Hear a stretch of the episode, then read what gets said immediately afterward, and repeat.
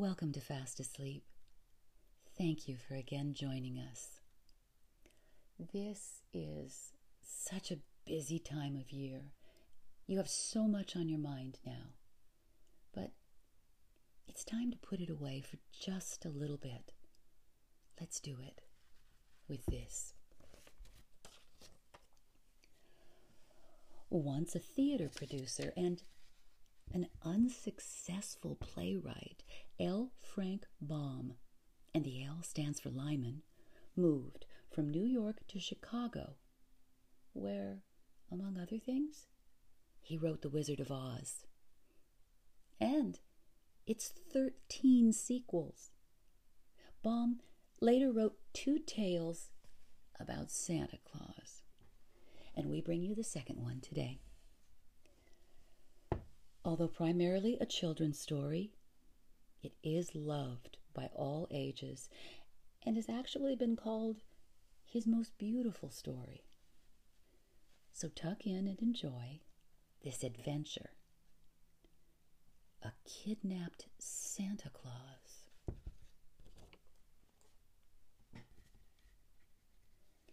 Santa Claus lives in the Laughing Valley where stands the big rambling castle in which his toys are manufactured. His workmen, selected from ryls, knooks, pixies, and fairies, live with him, and every one is as busy as can be from one year's end to another.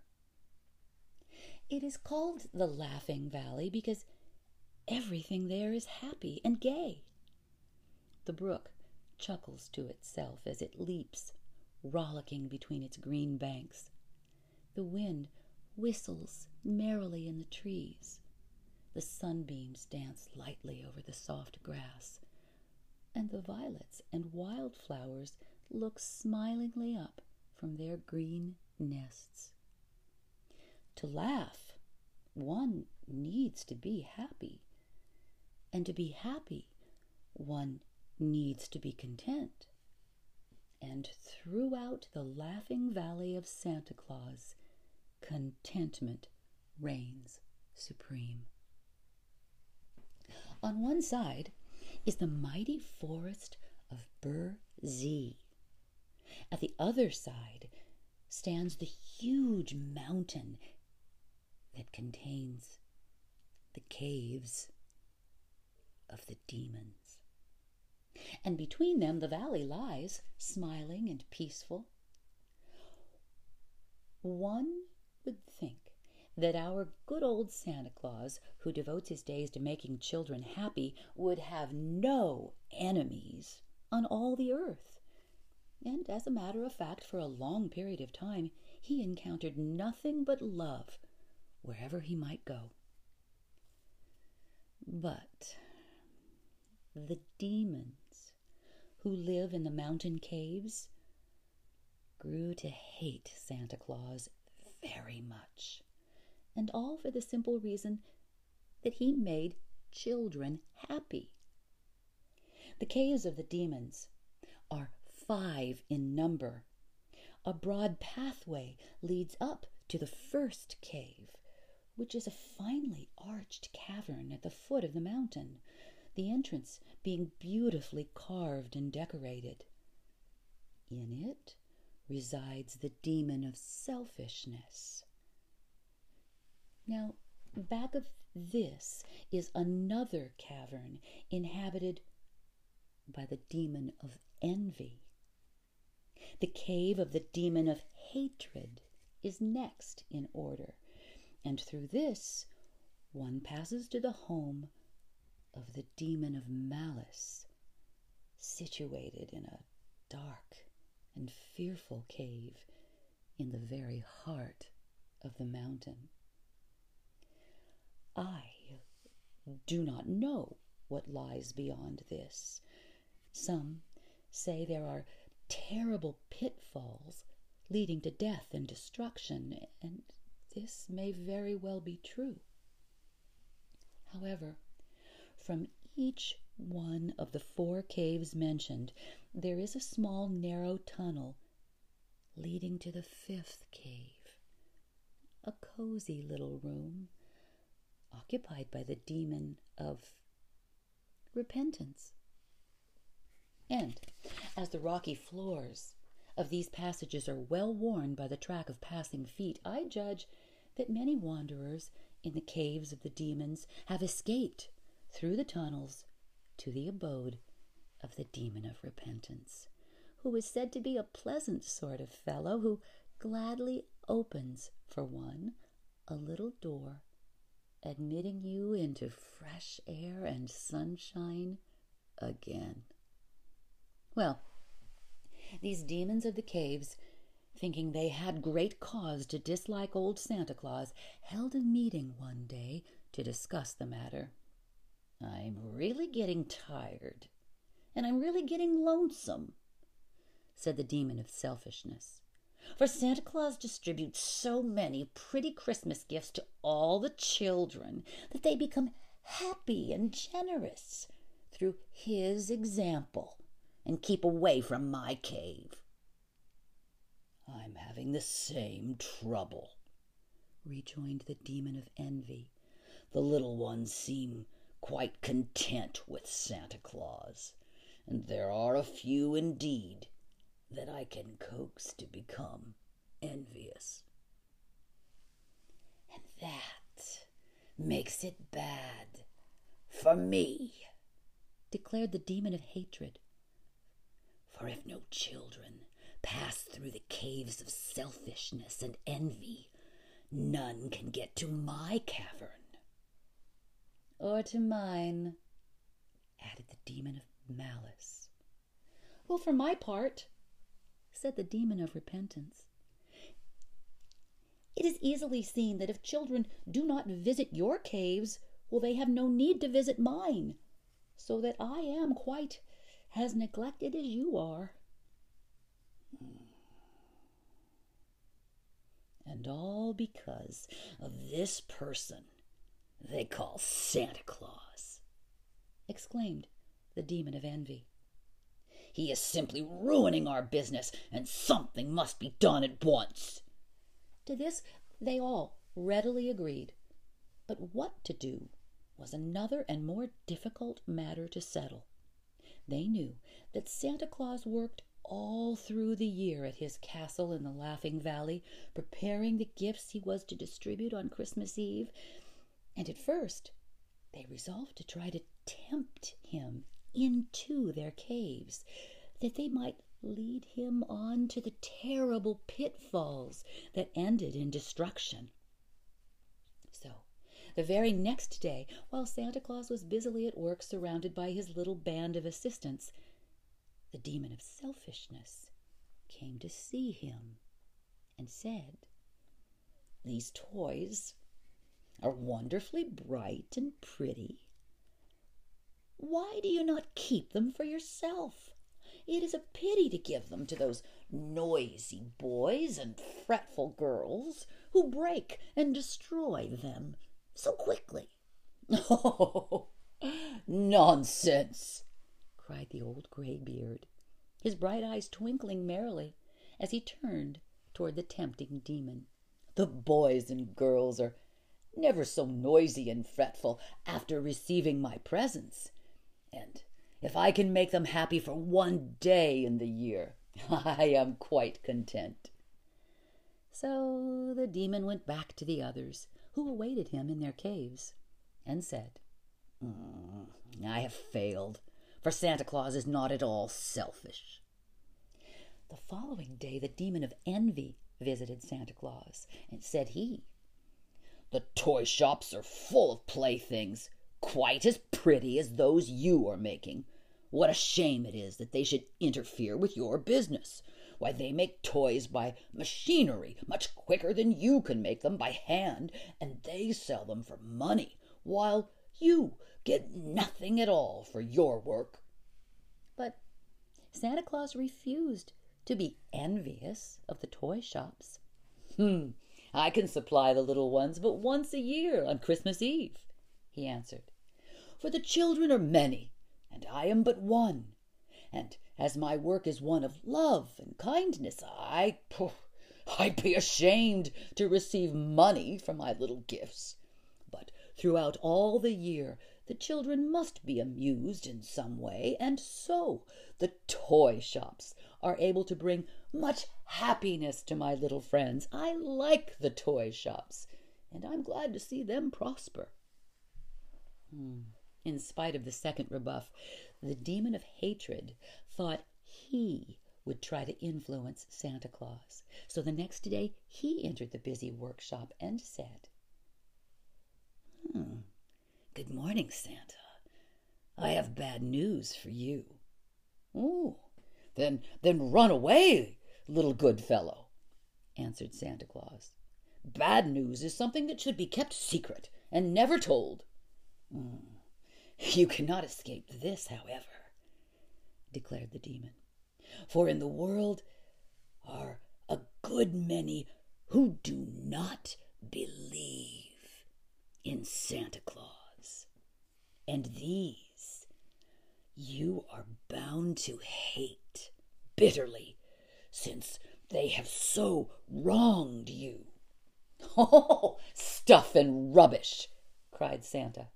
Uh, well, and there are others who resent your making children happy and who sneer at you and call you a foolish old rattlepate.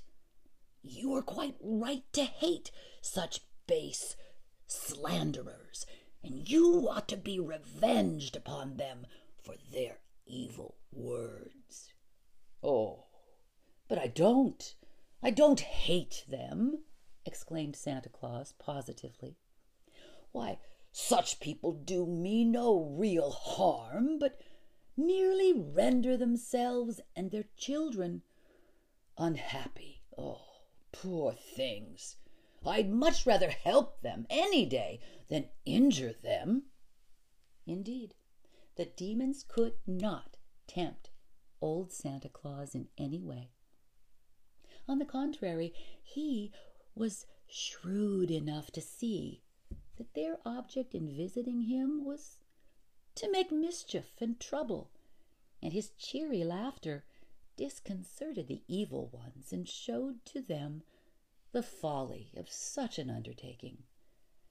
So they abandoned honeyed words and determined to use force. It was well known that no harm can come to Santa Claus while he is in the Laughing Valley, for the fairies and ryls and knooks, well, they all protect him. But on Christmas Eve, he drives his reindeer out into the big world carrying a sleigh load of toys and pretty gifts to the children. And this was the time and the occasion when his enemies had the best chance to injure him. So the demons laid their plans and awaited the arrival of Christmas Eve. The moon shone big and white in the sky, and the snow lay crisp and sparkling on the ground as Santa Claus cracked his whip and sped away out of the valley into the great world beyond. The roomy sleigh was packed full with huge sacks of toys, and as the reindeer dashed onward, our jolly old Santa laughed and whistled and sang for very joy. For in all his merry life, this was the one day in the year when he was happiest, the day he lovingly bestowed the treasures of his workshop upon the little children. It would be a busy night for him, he well knew. As he whistled and shouted and cracked his whip again, he reviewed in his mind all the towns and cities and farmhouses where he was expected, and figured that he had just enough presents to go around and make every child happy. The reindeer knew exactly what was expected of them and dashed along so swiftly that their feet scarcely seemed to touch the snow covered ground. Suddenly, a strange thing happened.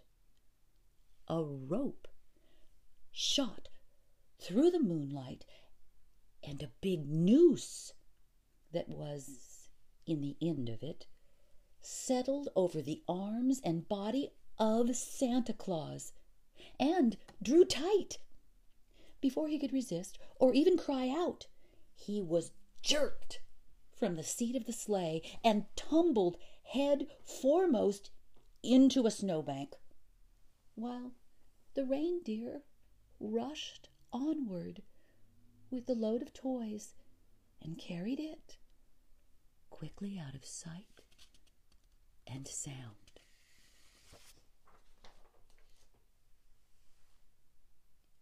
Such a surprising experience confused old Santa for a moment. And when he had collected his senses, he found that the wicked demons had pulled him from the snowdrift and bound him tightly with many coils of the stout rope. And then they carried the kidnapped Santa Claus away to their mountain, where they thrust the prisoner into a secret cave and chained him to the rocky wall so that he could not escape.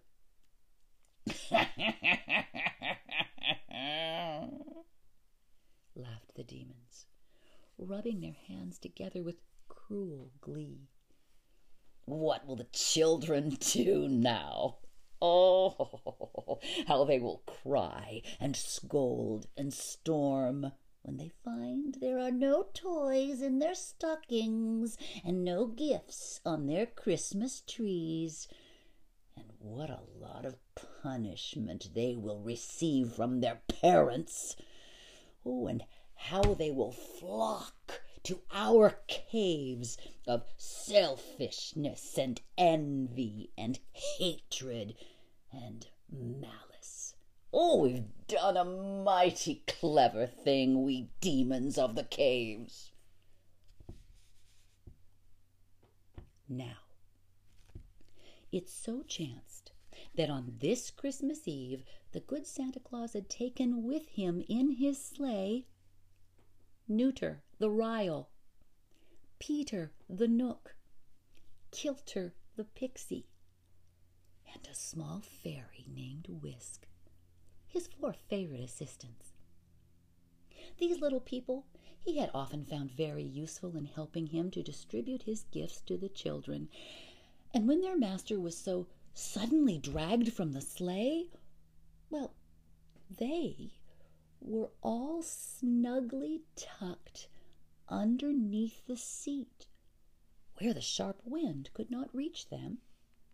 The tiny immortals knew nothing of the capture of Santa Claus until some time after he had disappeared.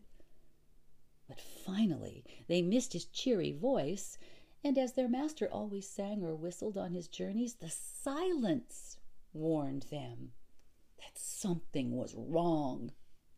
Little Wisk stuck out his head from underneath the seat and found Santa Claus gone, and no one to direct the flight of the reindeer. Whoa! he called out, and the deer obediently slackened speed and came to a halt. Peter and Nooter and Kilter all jumped upon the seat and looked back over the track made by the sleigh, but while Santa Claus had been left miles and miles behind. Oh, oh, what shall we do? asked Wisk anxiously, all the mirth and mischief banished from his wee face by this great calamity. Oh, we must go back and find our master, said Nooter the Ryl, who thought and spoke with much deliberation. No, no, exclaimed Peter the Knook, who, cross and crabbed though he was, might always be depended upon in an emergency. No, because if we delay, Or go back. There'll be no time to get the toys to the children before morning, and that would grieve Santa Claus more than anything else. Oh, it is certain that some wicked creatures have captured him, added Kilter thoughtfully, and their object must be to make the children unhappy. So, our first duty is to get the toys distributed as carefully as if Santa Claus were himself present. Now, afterward, we can search for our master and easily secure his freedom. This seemed such good and sensible advice that the others at once resolved to adopt it. So Peter the Knook called to the reindeer, and the faithful animals again sprang forward and dashed over the hill and valley, through forest and plain, until they came to the houses wherein children lay sleeping and dreaming of the pretty gifts they would find on Christmas morning. The little immortals had set themselves a difficult task, for although they had assisted Santa Claus on many of his journeys, well, their master had always directed and guided them and told them exactly what he wished them to do. But now, hmm, they had to distribute the toys according to their own judgment, and they did not understand children as well as old Santa. So it is no wonder they made some laughable errors.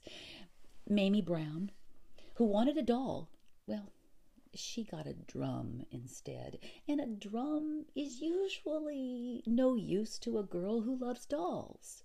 Oh, and Charlie Smith, who delights to romp and play out of doors, and who wanted some new rubber boots to keep his feet dry, well, he received a sewing box filled with colored worsteds and threads and needles, which, oh, made him so provoked, well, that he thoughtlessly called our dear Santa Claus a fraud. Had there been many such mistakes, oh, the demons would have accomplished their evil purpose and made the children unhappy. But the little friends of the absent Santa Claus labored faithfully and intelligently to carry out their master's ideas, and they made fewer errors than might be expected under such unusual circumstances. And although they worked as swiftly as possible, why, day had begun to break before the toys and other presents were all distributed. So, for the first time in many years, the reindeer trotted back into the Laughing Valley. There they were on their return, in broad daylight, with the brilliant sun peeping over the edge of the forest to prove mm, they were far behind their accustomed hours. Having put the deer in the stable, the little folk began to wonder how they might rescue their master and they realized they must discover, first of all, what had happened to him and where he was. So Wisk the fairy transported himself to the bower of the Fairy Queen, which was located deep in the heart of the forest of Burzee. And once there, it did not take him long to find out all about the naughty demons and how they had kidnapped the good Santa Claus to prevent his making children happy. The Fairy Queen, why, she also promised her assistance, and then, fortified by this powerful support, Wisk flew back to where Nooter and Peter and Kilter awaited him, and the four counseled together and laid plans to rescue their master from his enemies. It is possible that Santa Claus was not as merry as usual during the night that succeeded his capture. For although he had faith in the judgment of his little friends, he could not avoid a certain amount of worry, and an anxious look would creep at times into his kind old eyes as he thought of the disappointment that might await his dear little children. Oh, and the demons, who guarded him by turns, one after another, oh, they did not neglect to taunt him with contemptuous words in his helpless condition. When Christmas Day dawned, the demon of malice was guarding the prisoner, and his tongue was sharper than that of any of the others. Mm, the children are waking up, Santa. They are waking up to find their stockings empty. How they will quarrel and wail and stamp their feet in anger. Our caves will be full today. Yes, they will, old Santa.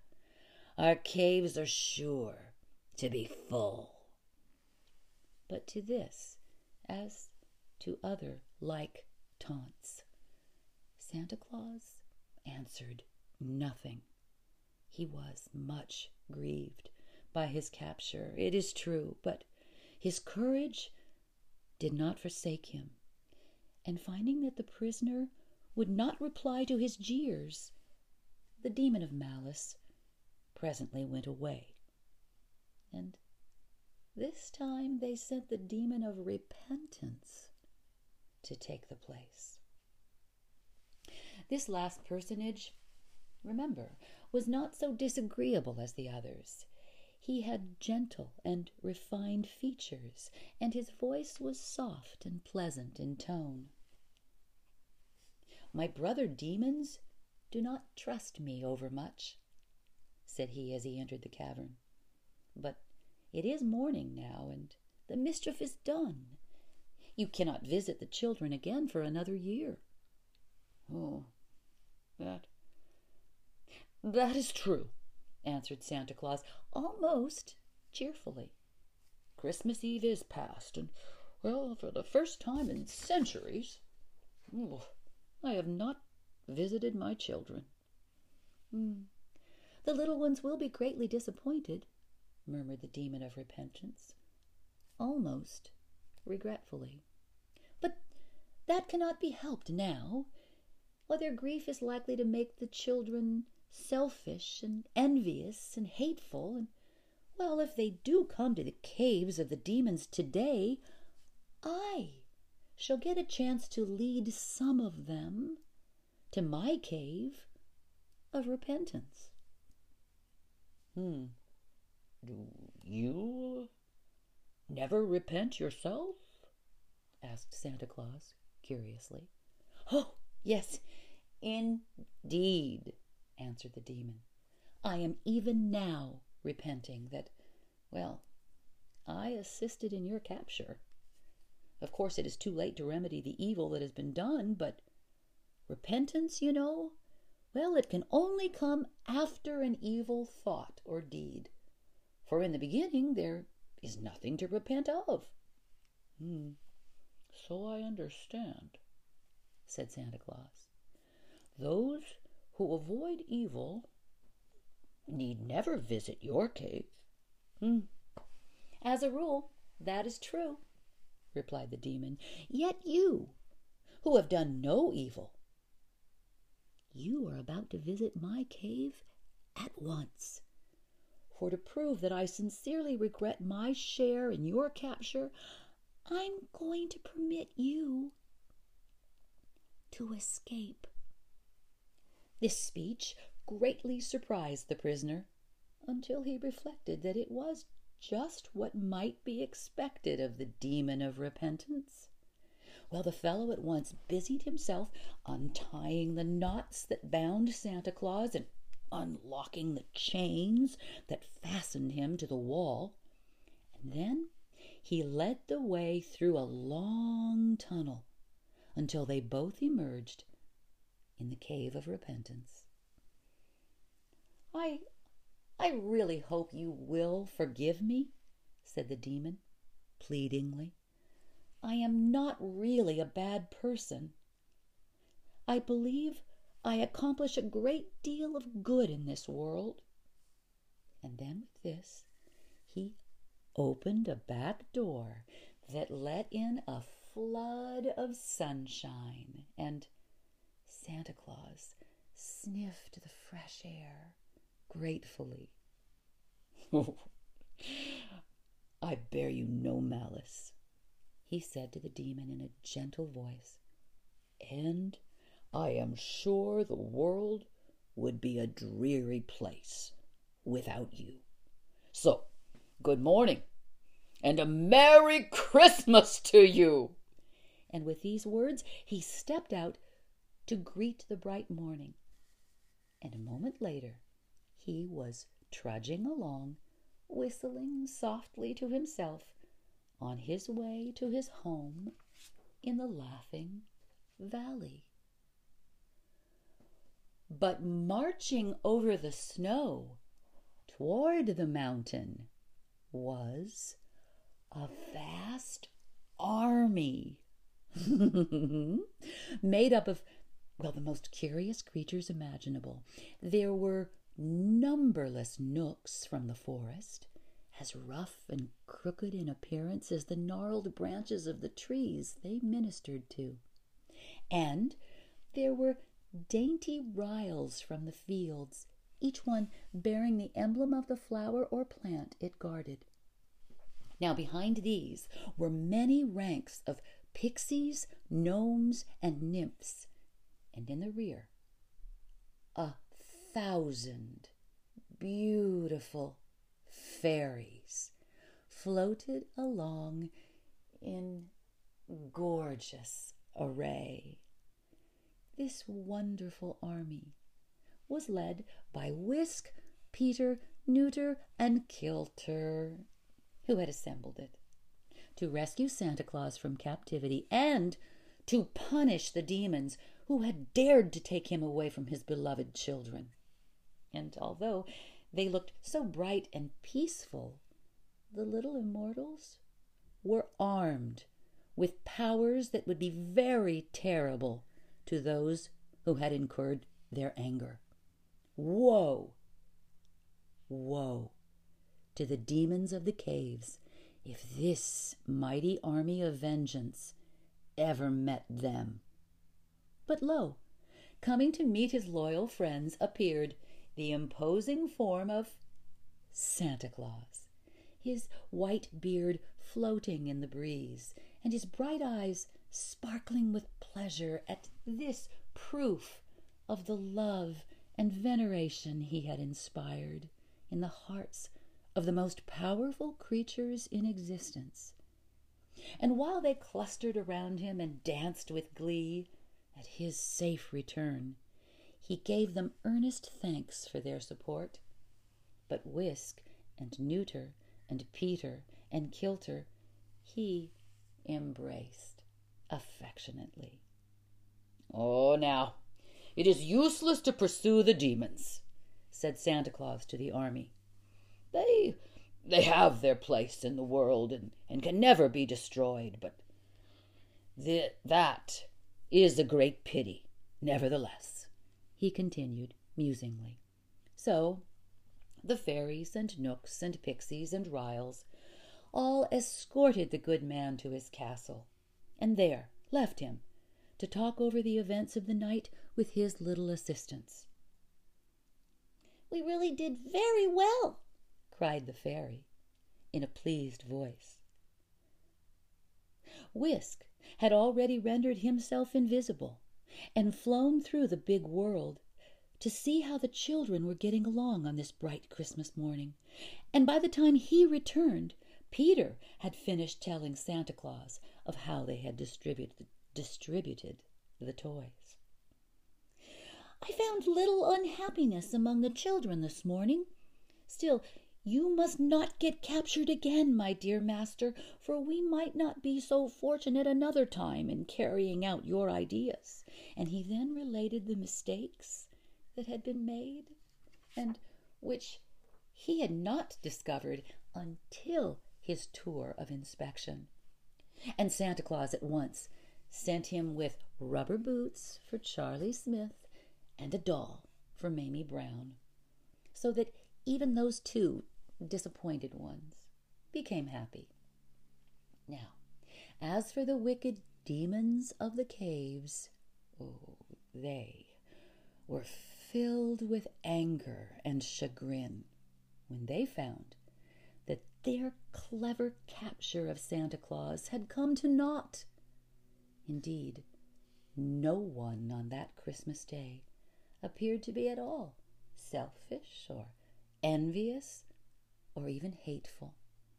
And realizing that while the children's saint had so many powerful friends, it was just folly to oppose him.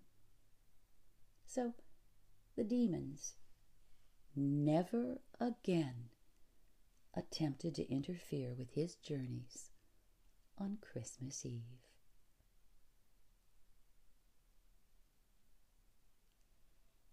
Good night.